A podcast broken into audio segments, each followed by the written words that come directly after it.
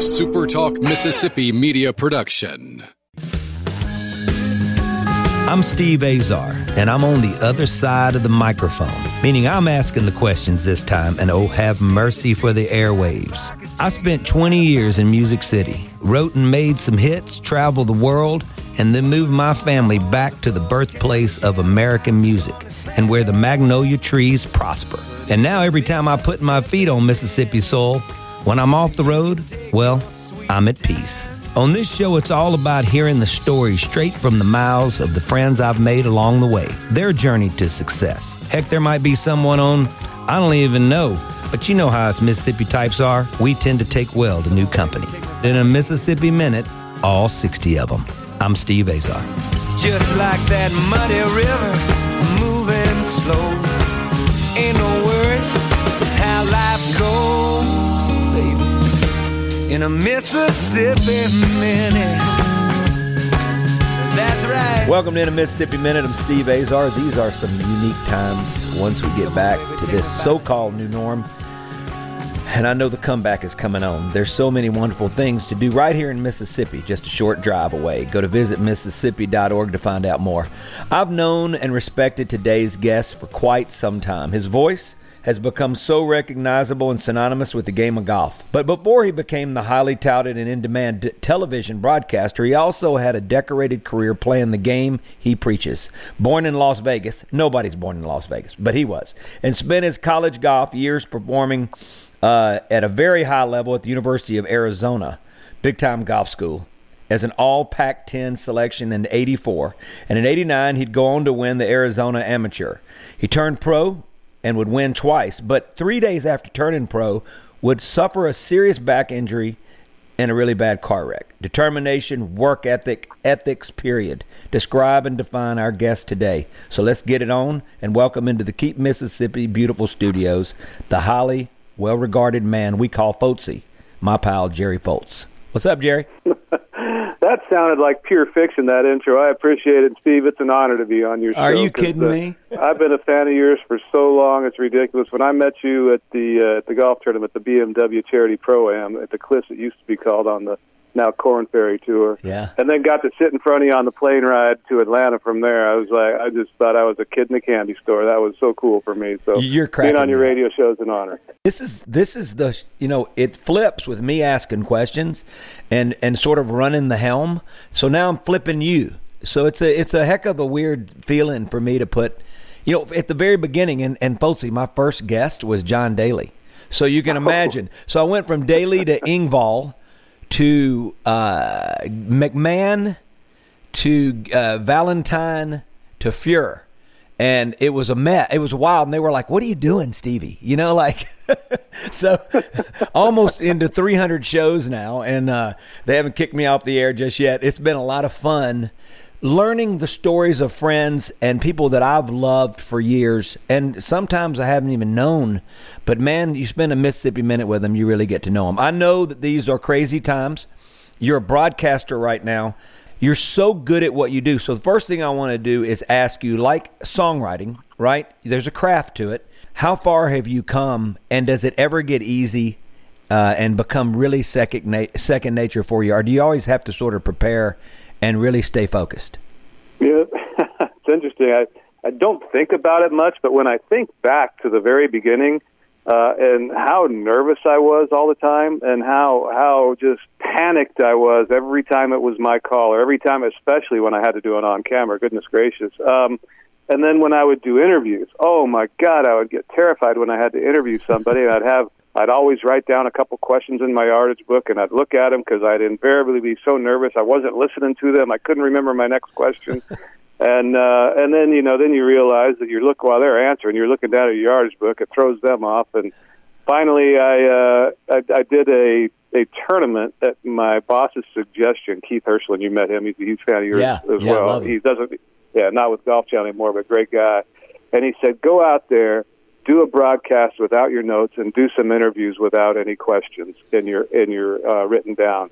And uh, and that's when I finally realized, you know what, maybe I can do this. Maybe Yeah. maybe I just have you know been blessed with the ability to BS and think quickly enough on my feet to be able to do it.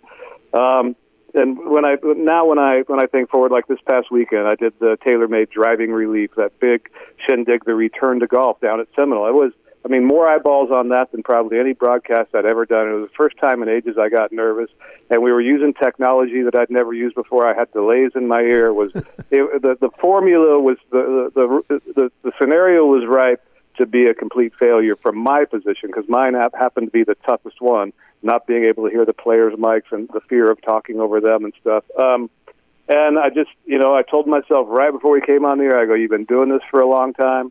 Uh, there was no way to prepare yourself for this, so just figure it out as you go along and roll with it, and and try and think that somehow you're good enough and you're quick enough to be able to do it. And it worked out. And uh, I don't ever enter a broadcast unprepared.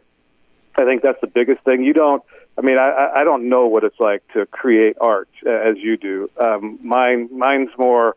I don't know. I guess there's a little art to it that it's not creating art. I'm not doing that. I'm just I'm just uh, talking on the fly, which is you know I guess some people can and some people can't. But uh, I think the secrets are never ever uh, entering a broadcast feeling unprepared. Uh, I, I probably could do it, um, and and you wouldn't know the difference, but I would. And the, and mm-hmm. and you try just like every song you write, everything you do, you try and at the end of the day think I did everything I possibly could in my power to help make this the best pro- uh, broadcast I could for me and my team. And uh, and and there's very few days where I leave the golf course thinking uh, I you know I didn't do my best today. I might not have been that good, but I always I always tried uh, to do my best. I get it. We're talking to Jerry Foltz. Foltzy.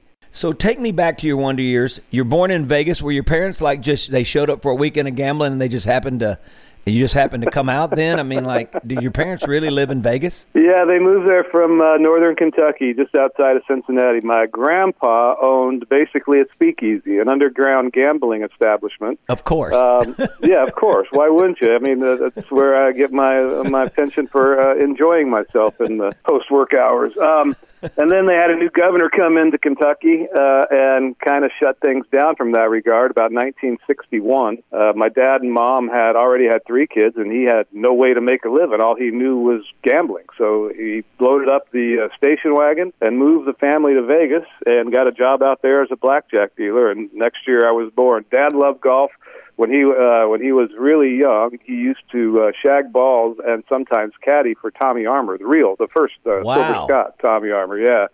And uh, so he absolutely loved golf. He played every weekend with his friends and and introduced me to it from well, I don't remember ever not having a golf club, you know, cut down, hand me down things, and uh, I got to go occasionally to the driving range with him or tag along on his when I was six, seven, eight years old, tag along on a Saturday game when he wanted to get me out of mom's hair uh, and my siblings here because I used to drive them crazy, being the last kid and the spoiled one. And then uh, I just fell in love with it. I fell in love with the solitude of it, with the uh, with the reward of of not having a coach or a team. I played baseball all the way up till high school, and uh, and I was all right at it. Um, I was a pitcher, but I just I couldn't stand it when somebody else would make a mistake and we would lose. I and I was you know had a pretty bad temper and I hated it. And that's the one thing about golf. It, it's just it's so humbling, but the solitude of it, the having nobody to blame. It's it you know your your target still, your object still. The only thing that moves is you. And uh, and I just absolutely fell in love with it, and then eventually got a job when I was 11 years old at the Las Vegas Muni course, and I worked there for about five years, every other day from 3 p.m. till close for five dollars a day. Never got a raise, uh, but it did afford me the opportunity to play for free as much as I wanted. And I I literally grew up at the Las Vegas Municipal Golf Course. Wow. Okay, so your dad meets Tommy Armour. How does that happen? Is it does it happen through gambling or does it happen on the golf course? Good question. I never asked him. I huh. never really asked him. Yeah, he's wow. been gone for a while, but I never yeah. asked him. I uh, he yeah he took he used to take me out when I was really young. One of my favorite memories ever. It's it's, it's like bright as day in my head for some reason. I couldn't have been eight nine years old, and he took me out to the Las Vegas Invitational, which was the PGA Tour event in town. Mm-hmm. Uh, you know, working in the casinos, I'm sure he got some tickets from somebody, and uh, and we went out there, and I, I mean, I, I couldn't. I, he couldn't keep me there long enough. It was the most amazing thing watching these professional golfers and some of the colorful characters. But Arnold Palmer was hitting balls on the range, and it was, I think, Saturday or Sunday. He had a pretty late tee time, and and obviously there was a crowd around Arnold Palmer. On the range, and uh, I guess it had to be Sunday because they had the ropes right up next to the players. So uh, usually at a, at a pro event, they start pretty far forward on Thursday, and by Sunday, the players are as close to the gallery as they can be, or used to be. Probably not going to be the case anymore. Nonetheless, uh, he saw me back there. He saw I was, I think I was the only kid there, and uh, I was just transfixed by him. I think my dad might have been holding me up on his shoulders, and he said, "Let that kid come up here." And I sat down, literally five feet behind Arnie, straight down the line, watching him hit watching him hit two irons and the sound it made and these little dollar bill sized divots thin and long and straight and square and that ball rising into the crisp sky it was it's as vivid as anything i could ever imagine. He, he you know he didn't say much to me. He would give me a nod or something like that but arnold palmer brought me forward to watch him hit balls like the and he's always been my hero in life always was. I was so thrilled to meet him. I got to interview him a number of times, do a couple of studio shows with him in the Golf Channel studios, and everything you've heard about him is true a thousand percent. He was just the yeah. most tremendous, most generous guy on earth. So, yeah, it uh, it was an interesting beginning. Not many people are born in Vegas, not many natives, at least of my generation, and certainly not many uh, people who take up golf uh, were born in Vegas. Yeah, yeah. Go to visit Mississippi.org. Check out all the cool things we're going to do. We're going to bring our man Jerry Foltz down here and uh, initiate him into the uh, Club of Mississippi All Things Soul because he digs music and digs art. You're the Keep Mississippi Beautiful studio. Don't go anywhere.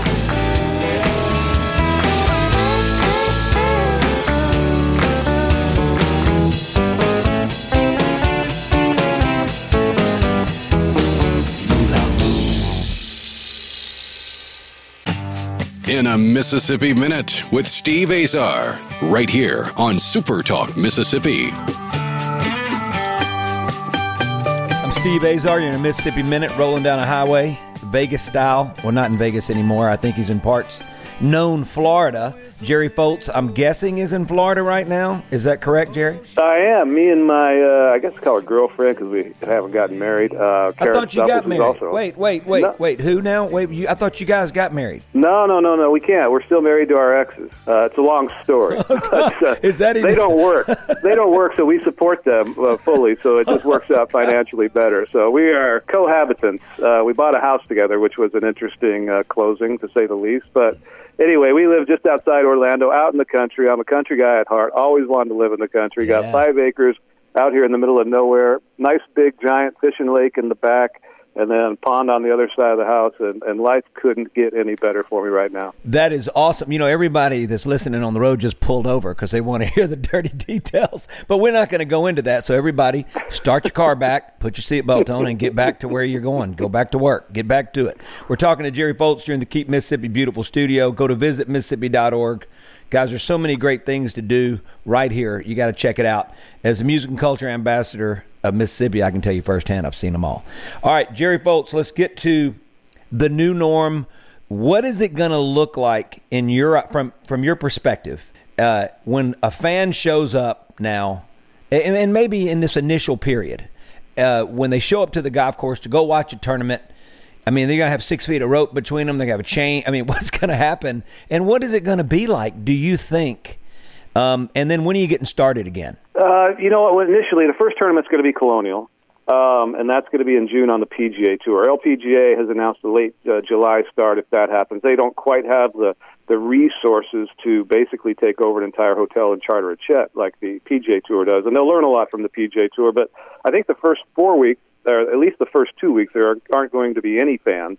Uh, there'll be a very limited footprint. I think they're limiting the number of people on uh, on site uh, uh, as much as possible. It's not going to be over just a few hundred, including players and caddies. So wives aren't allowed, uh, agents aren't allowed.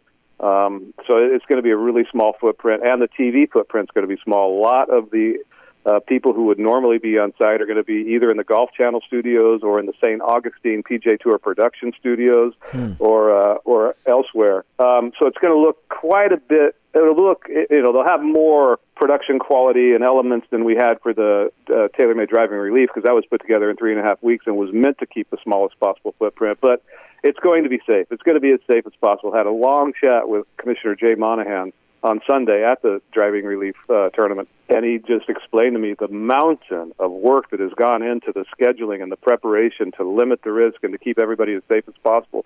But I also you know, in talking to so many doctors in my in my life, and especially when we were down there, the guy who headed up all the testing for COVID relief for all of us, who came to our houses and did all the testing, and, and just listening to smart people who read everything uh, medically about this, mm-hmm. the, the chances of anything being contracted outdoors is so minuscule compared to a controlled environment that I think everything is going to come off without a hitch. And I think before you know it, we'll have we'll have fans out there. We'll have a lot of fans out there, and they're all going to be asked to, you know, to do what they need to do, whether it's wear a, a light mask on the face or whether it's remain at a comfortable distance away from other people. But they'll all and they'll all have their temperature scan heading in, so that that's really going to limit any potential contraction of the COVID virus outdoors at a PGA Tour event. I'm, I'm I'm plenty comfortable with that. I think guys are a little more nervous about the travel and the hotels and the dining than they are the actual exactly. uh, what happens at the at the at the golf course. That that we're talking to Jerry Foltz. Jerry, that's the part that sort of you know that exhausts me because I love to travel. I love to fly. I love to uh, you know get, you know eat at new places and and rub shoulders and hug people. You know, so that's going to be the part where I'm going to become complacent at some point because I, I enjoy those things. That's part of the journey of getting to a show or getting to an event. Uh, I, that's really going to bother me. So you know, we we were actually in the Pacific Northwest uh, the week, and then I had a show in Seattle, and it was the week they canceled everything, and, and my wife kept going. Gwen kept going. There's no way Seattle's having the show, and they I'd I'd reach out to the promoter, and he goes, "Yes, we're still good. We're still good." And it was like four days before, and then she goes, "You got to move this show." So we left Portland, but the and they did shut down the town that, that next day or two. So my, I give kudos to my wife for wisdom because I didn't have it. I was ready to go play Invincible. I've played in tornadoes and thunderstorms with lightning, and you know I feel like, come on, what's the big deal? We're talking to Jerry Foltz. Hey, so Foltzy, go back to growing up. I, I want to know about this car wreck because you know that's an that's a, an adverse time in your life. That's a tough time for you. Here you are, you're playing your tail off, right? And you get your card. Take me through just that and the rehab and what was going through your mind and your body at the time? Well, some of those dates on whatever I guess you, you did some Wikipedia and some other stuff. Some of those dates are a little off. But I turned I uh, I got out of school in '86. And yeah, 1986, I graduated. I had finished my last year eligibility in 85, but I didn't have any money. And got a job at the golf course out in Tucson, Ventana Canyon, and worked there for the year while I was finishing up school so I could get a degree. And then at when the end of that, I started uh, talking to some uh, sponsors, some of the members to, to back me, and I raised enough money to be able to enter Q school and go. And, and I signed the contract with them July 1st of that year. Uh, so I was going to keep my job and plan some mini tour events and get ready for Q school. And July 4th of that year, 1986, I uh, got rear-ended by a drunk driver while I was sitting at a stop sign. He was going 50. Oh, um, didn't turn out well, and he took off.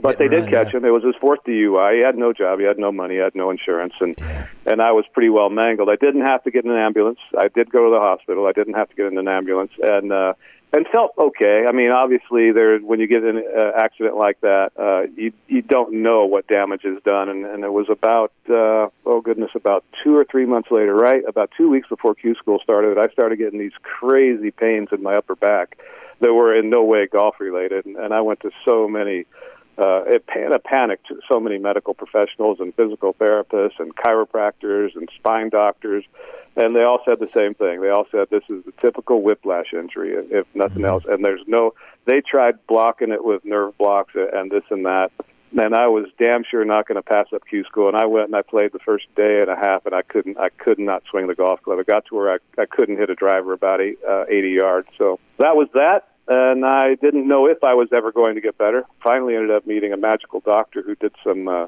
some manipulations on it and some and some injections and epidurals and stuff that masked it for a number of years. But I ended up getting a job. I got a real estate license, started selling commercial real estate, working in bar, uh, working in bars and restaurants as a bartender and waiter to pay the bills, and uh, and that that was going to be my life. I, I enjoyed commercial real estate. It was a bad time to be in it, but I enjoyed it, and I knew that was going to be my career.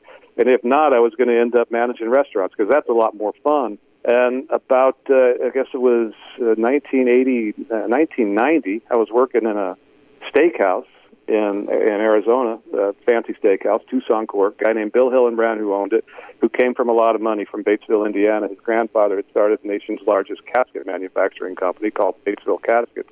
Oh, anyway, yeah. he owned the yeah, we restaurant. it- we had that in, Yeah. in Batesville, Mississippi. I believe in Batesville, Mississippi, actually, as well. Huh. Anyway, he he I played golf with him one day. He heard I played golf. He liked me. He always asked for me to wait on his table when I was there, and that meant a hundred dollar tip. That was pretty damn cool. Um, and uh, and I birdied six holes and nine holes of Ventana Canyon, including the last five. And the next night at dinner was a Saturday night, and his wife and him called me over after the restaurant was closed, and they said, "Hey, we love having you around here, but if this golf thing is what you want to do, and you want to go try and play the tour." You let me know how much it takes. I'll let my lawyer know, and we'll sign up a contract. Come And, on. uh, that yeah, that was that's the story. That's The guy Casket I owe my life to. Yep, Wow. Bill Hillenbrand, my best savior in my life. Um, wow.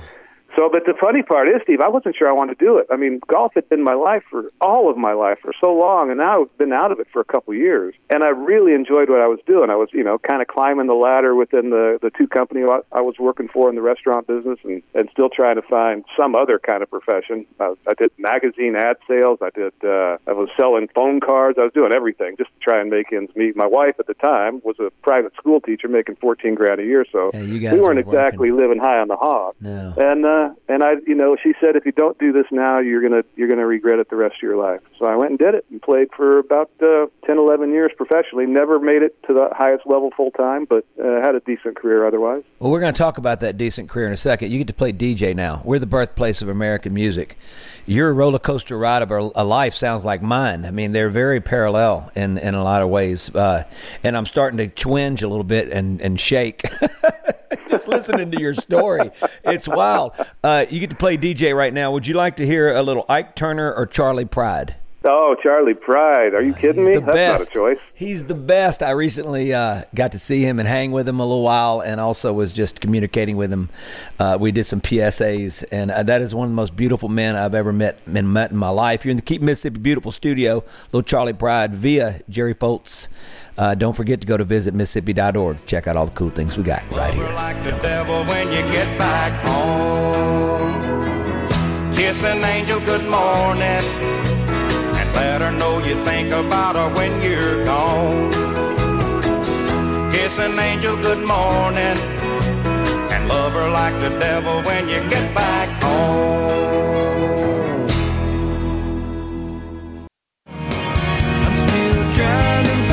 Hey folks, Steve Azar here, letting you in on the Guarantee Bank Summer Better Sweepstakes when sending money with Zelle.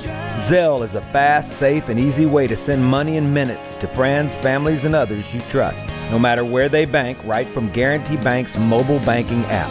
And now you can win the $5,000 grand prize when making Zelle transactions from June 1st to July 31st. Just download the Guarantee Bank mobile app to send money with Zelle at the Apple App Store or Google Play Store. Visit gbtonline.com forward slash Zelle dash sweepstakes for more info and rules. No purchase, account, or Zelle necessary to enter to win. Guarantee Bank, member FDIC. Check, check one. Where's all my volume? In a Mississippi Minute with Steve Azar, right here on Super Talk Mississippi. Rolling down a Mississippi Minute with my man Foltzy, Jerry Foltz, one of the greatest broadcasters on the planet right now. How you like that, Jerry? So, all right, so we're in the Keep Mississippi Beautiful Studios, and that's how we roll. You got to keep your, you got to keep your, uh, what do you call it? Keep your house clean. Jerry said he cleaned his house today because he thought we were going to be skyping or zooming. So, just like that, we got to keep our property and our land looking good as we roll down the highway. Go to visit Mississippi.org. A lot of things you can do right here. You don't have to go to uh, Pluto to to have a great experience. You got it right here. Talking to Jerry Foltz, Foltzy, um, you bring up uh, you brought up something a little while ago, and we talked about crowds and what it's going to be like. What's Phoenix going to the Open going to look like? What is it? 16, 17? What hole is it? I'm going blank. Yeah, 16, par three. What is that going to look like? I mean, like it's just such a. It just sort of to me ramps up the season. Like Yeah. for for a fan, it's like nuts, you know. And so I can't imagine that not giving us that kickstart that we need. And that's always been before the Masters, correct? Am I? Tell me. Yeah, yeah, me absolutely, yeah. yeah. So, um, wh- what's our schedule going to look like? And can I'm just thinking as you as a broadcaster, I know that you know you you and I, I think of Bob Costas when I think of you. I think of some great broadcasters that actually have sort of a heaviness to their message. Uh, it's just more than you just telling the game of golf. There's something deep rooted in when you're when you're talking on. I can't explain, but yeah, I feel like I'm being educated too. I guess that's the best way. I may start calling you the professor, but just give me a second. But but what's the schedule going to look like as far as majors? And uh, and do you think about like hole number 16 in Phoenix and oh. not being that? I didn't think about it till now, till you mentioned it, because it's so far off. Uh, let's all hope and pray that uh, that the you know we got the most brilliant minds on the entire globe working on this thing right now. There's a lot of encouraging news coming out about a potential uh, vaccine. Um, and if nothing else, if they can figure out why, just why this is really hurting some healthy people, not all, but some healthy people die from this, if they have some kind of common genetic code or something to be able to identify if we're at risk, to where, to where the majority of the population can get back to a normal life, um, I think we have a chance by next year's, you know, the meat of next year's schedule, including the West Coast swing, to basically be playing as close to normal as possible. But if not, if we're still if you know if if we're still under modified guidelines of the new normal if you will mm-hmm. uh, that will really suck for phoenix because that is the one event that everybody love it or hate it as a traditionalist everybody watches it to watch that crazy crowd there on 16 i got to broadcast it a few times and actually one year i spent my entire day on the broadcast thursday and friday just hanging out at 16 somehow managed to stay moderately sober during the broadcast, but it's just so much fun. Yeah, that, that's it, it won't be right if they can't have the party at 16.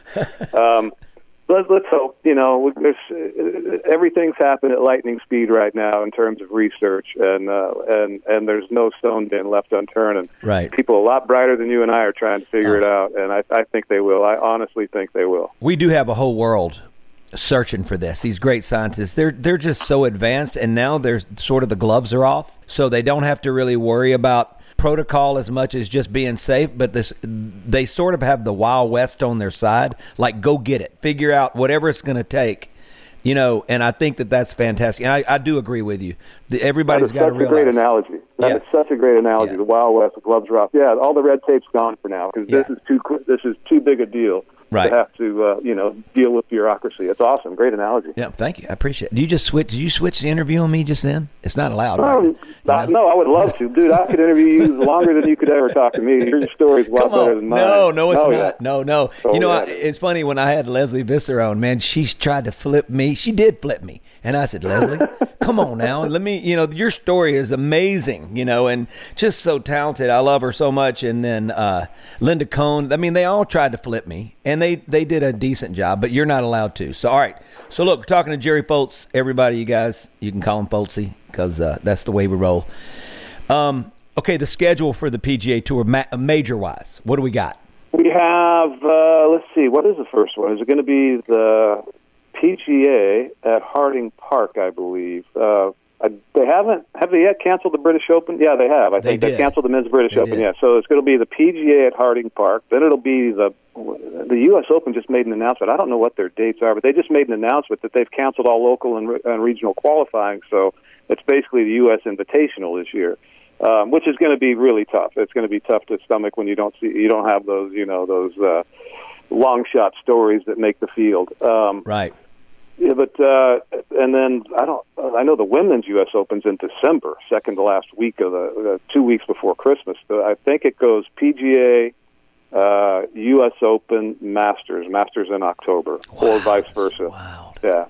yeah it's be interesting the Masters in October what it's going to look like as a that's going to be awesome that, I can't wait to see the Masters in October when the course is going to be probably it'll be Bermuda. It'll be struggling to be green Bermuda by that point. So they'll usually they'll likely put that iron uh, that iron topical treatment on it that keeps it looking green. Right. But it's going to be firm and it's going to be fast and it's going to be and it's going to be a diff- most likely going to be a different putting surface. It'll most likely be a Bermuda putting surface because um, you, you just can't get an overseed to be healthy by then uh, in in the declining weather, the declining heat by that point. So it's going to be awesome. I think it's going to be, and you know, the leaves will have changed color by then. And oh yeah, it'll be a totally so different, much different. Vibe, yeah. yeah. things will be dying rather than coming to life, but there's still a, a, a bit of life to it, right? There, you know, you think about fall, the the change in color when before yeah. before they leave us. It's just an amazing thing. Um, will there be an asterisk of some type on this year's majors? Do you think, or no? Oh yeah, yeah, yeah, yeah. Uh, I don't, I don't think there's any way there won't be. Um, there's an asterisk on this entire year. I saw a tweet yeah, yesterday yeah. from a friend of mine, Leslie Leslie Ann Wade, that said. Uh, uh, not a single person got it right five years ago when they said, "Where do you see yourself in five years?" not a soul. uh, so yeah, it's just the, the, whole year is an asterisk, um, and it, it'll apply to the majors. It'll, yeah, like my son graduated college. He just started his first job as a professional yesterday in Atlanta and he'll forever be able to tell his grandkids and great grandkids, "Yeah, I didn't get to graduate." Just like all the high school kids, yeah. four schools that graduated yeah. this year, I was that one class in 2020 that wasn't able to enjoy that ceremony. Um, so yeah, that's it's going to apply to all of life. Everything that uh, that's accomplished this year is going to have an asterisk on it from a yeah. from a professional sports standpoint. Our son Adrian graduated as well from Ole Miss this year, and of course he didn't walk, so he was. Uh, we took a picture with him, and and uh, he's studying for the MCAT right now. But we're uh, uh, it was interesting that he said, okay, and he was so upset. I don't want to put this cap on for, you know, my, my wife Gwen just said, his mom said, look, here's the deal. You're going to put this cap on and we're going to take a picture. And the picture was awful. I mean, like, you know, it's just like, it's awful. I mean, because we haven't, none of us have got like, you know, of course she goes, you can't share that with anybody. I said, well, why did we take that picture? Because none of us, not, I didn't mean none of us, there's been no makeup and there's been no doing your hair and there's and I'm kind of wondering what you wore. You got to send me a picture. Did you get dressed up for this since you knew that you were uh, or at least you're wearing a shirt? I mean, what's the deal? Oh, today? Today, yeah. Oh, I got my golf shirt on, my golf channel shirt, but I tell you what, my hair uh, for some reason is just sprouted and I, I was toying with it the other night.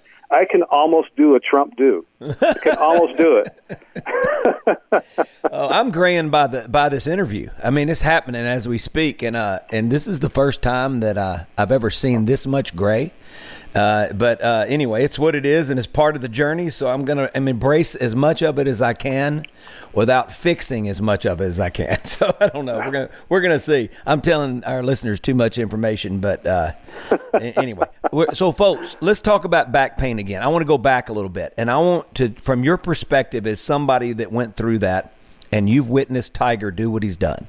So you know, it's insane to me, and it was so moving to watch him come back, and then with his the the the whole thing of it was his dad, and now it's his kids. This circle of life, and he's lived in the middle of it all, right? And he's gone through so much, but back pain in particular, and what yeah. he's gone through. I mean, every time he swings, do you get a little bit of a do you do you ever forget that that may be the swing that swing right there may come back to haunt him or I mean, I mean what goes through your mind? I, I, I'm sorry, Steve. I held the phone away from my face uh, just for a second because it was beeping on a call. Uh, who were you talking about? I was talking about George Washington. What Washington? What color was George Washington's white horse? No, I'm kidding. Oh, okay, look, no, I'm joking. All right, I was talking about Tiger. So Tiger, oh, yeah, yeah, yeah, yeah, yeah, yeah, you yeah. And, oh, you, yeah. You've gone through this back pain. Just watching him go through it and wondering, could that next swing. Every swing, every yeah. swing. I mean, he's he he's done everything he could to take care of it and to lock it in place through all the core exercise and everything, everything he can possibly do. Uh, and he had a you know, obviously get the best surgeons in the world to fuse it, but yeah. Um, I think he's less worried about the fusion part than uh, than creating another disc issue above it. Because if he gets one more fusion above it, uh, that guy won't be able to. I mean, he'll his backswing will look like Doug Sanders. It'll go back to his hip, and that's it. Yeah. Um, yeah. So yeah, I'm sure he's worried about that. And at this point in life, we all we all get degenerative disc disease as we age, where they lose mobility and they lose uh, moisture, and they become a lot more fragile. So yeah, I, I guarantee he is. I, I know I am. I still to this day experience bouts of, of almost uh, unfathomable back pain, and uh, and I see. I mean, I go to treatment pretty much every week, and I probably will for the rest of my life to uh, to just to keep it in as, as loose a shape as yeah, I can, and check. that's without right. playing golf. Right. Right. Yeah. Right. Talking to Jerry Foltz here in a Mississippi Minute. Go to visit visit visit Mississippi.org to check out all the cool things we got to do right here. Arts, culture, you got it, and we got plenty of great golf courses. That's for sure. You're Keep Mississippi Beautiful studio. We'll be right back.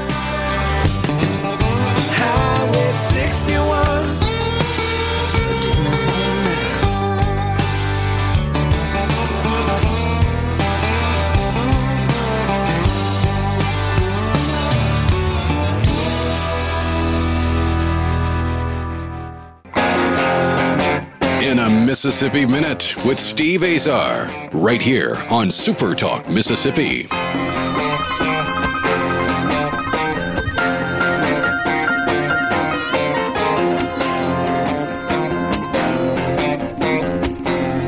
Wrapping up a Mississippi Minute with my man Foltzy. This has been fantastic. Go to visit Mississippi.org, everybody. Check out all the incredible things we have to do right here on your home state land. It's so fertile in culture and history, you won't you won't believe it. With this new norm and the way broadcasting uh, is going to be for a while, there's probably going to be some innovative things that come out, right? how do we make golf appeal to a broader audience? It's a you know it's a niche sport by and large, except for the majors when Tiger's playing and, and the Masters. You get you get the uh, you get the passive and even non golf fans watching. But Right. how do we appeal to them a little more without uh, without abandoning the traditions that are coveted so dearly by the people who do love golf? Um, yeah, I think one of the things is if we're going to have limited uh, manpower on site, we have to figure out ways to to maximize the viewing experience. And one of those that came out uh, that came out of this uh, past driving relief and this coming Sunday, you're going to see a lot of innovation on Turner um, when they have the Tiger, Phil, uh, uh, Peyton Manning, Tom Brady match. Right. Uh, I think one huge easy thing that's going to happen is I think the players are going to and the PGA Tour is going to be a lot more amenable to wearing microphones because no matter the best commentators in the world, no matter who they are, uh, the ones that I revere and love to listen to, there's not a word they can tell me during a broadcast that's more important to me as a fan than what that player might say to his caddy. There's nothing, absolutely nothing more important to me because that gets me inside the ropes. That makes me Oh, feel I love it. like I'm playing alongside with them. Yeah. Right, So. I think I think we'll see more of that in the near future. Hopefully, um, I know they're doing a lot of testing and experimenting with with drone coverage. With I mean, a, a drone that can almost go as fast as a golf ball, running you down the fairway with the ball, something like that. Oh, come on. In time, uh, in time, I think we'll see something very similar to that. Uh, as standard part of the coverage, or at least providing those aerial views instead of having a blimp or an airplane up there for you know fifty, seventy grand a week. That's going to cost you. Get a you know, get some 13 year old with a drone who's a magician at it who can do it all and, you know, give him a few uh, six Good packs point. of Dr. Pepper and let him go. Yeah. Yeah, good point. Yeah. Very good point Mhm. there. You know, you talk about the caddies relationship. You know, a lot of times, eh, eh, to me, they're like they're like shrinks. Am I? They're, they're, yeah, no, they're, they're, they're best friend. They are spouse. They Yeah, are yeah. psychologist. They are uh, part Sherpa. Um, they are so many things to that player, and they have zero job security. Zero. There's no contracts. There's no. There might be a verbal agreement between guys, but they they have zero job security. Most uh, don't have a form of health insurance provided by their employer or or the tour. Now on the PGA Tour, anyway, there is a, a cumulative effort where they get uh, you know kind of a joint health insurance policy, but it's not really subsidized. So they they they don't have you know IRA accounts or anything like that. They're all vagabonds completely on their own. Now the the profession itself has has gone up huge amounts in the Tiger era in terms of how they're perceived, uh, how they approach their job, how professional they are at their job. Um, you know, showing up on the first tee smelling like whiskey is a thing of the past for caddies, and that used to be pretty much every caddy I could ever get. Uh, so they, they have gone a long ways in elevating the profession and and the perception of uh, of uh, of a professional caddy, and and I, I commend them for it because they are they are the most unsung heroes in the game to their Yeah. players and to anybody who does media. They're the best, Yeah. and they're my you know they're my buddies after after the round. I don't go find out where the players are hanging out or having dinner. I go hang out with the caddies. They're a lot more fun actually. well, you're going to get the true story in the scoop for sure. Oh, you get well. You're not sure about if they're true, but they are good stories. Well, hey, from one guy whose dad was the first to um, open up the first legal liquor store in Mississippi, to another whose dad had a speakeasy in Kentucky and moved to Vegas. I think our time for a Mississippi Minute has ended, and it's been perfect and surreal. And uh, I can't thank you for, for taking the time. By the way, I love Mississippi. Played probably a uh, dozen golf tournaments down there, mostly in southern Mississippi. But uh, the people are the best on the entire planet. Yeah. It's, it's Yeah. fantastic. I love it there. Oh, Thanks, Steve. I thank appreciate you. it. With Jerry Foltz. He said all the right things. Go to visit Mississippi.org. Check out all the cool things you're about to be able to do. Right now, it's like happening. And uh, thanks for tuning in in the Keep Mississippi Beautiful Studios in a Mississippi Minute. I'm Steve Azar. That's Jerry Foltz. Foltzy. We'll see you later. I'm Steve Azar. In a Mississippi Minute, all 60 of them, where you can take your sweet time.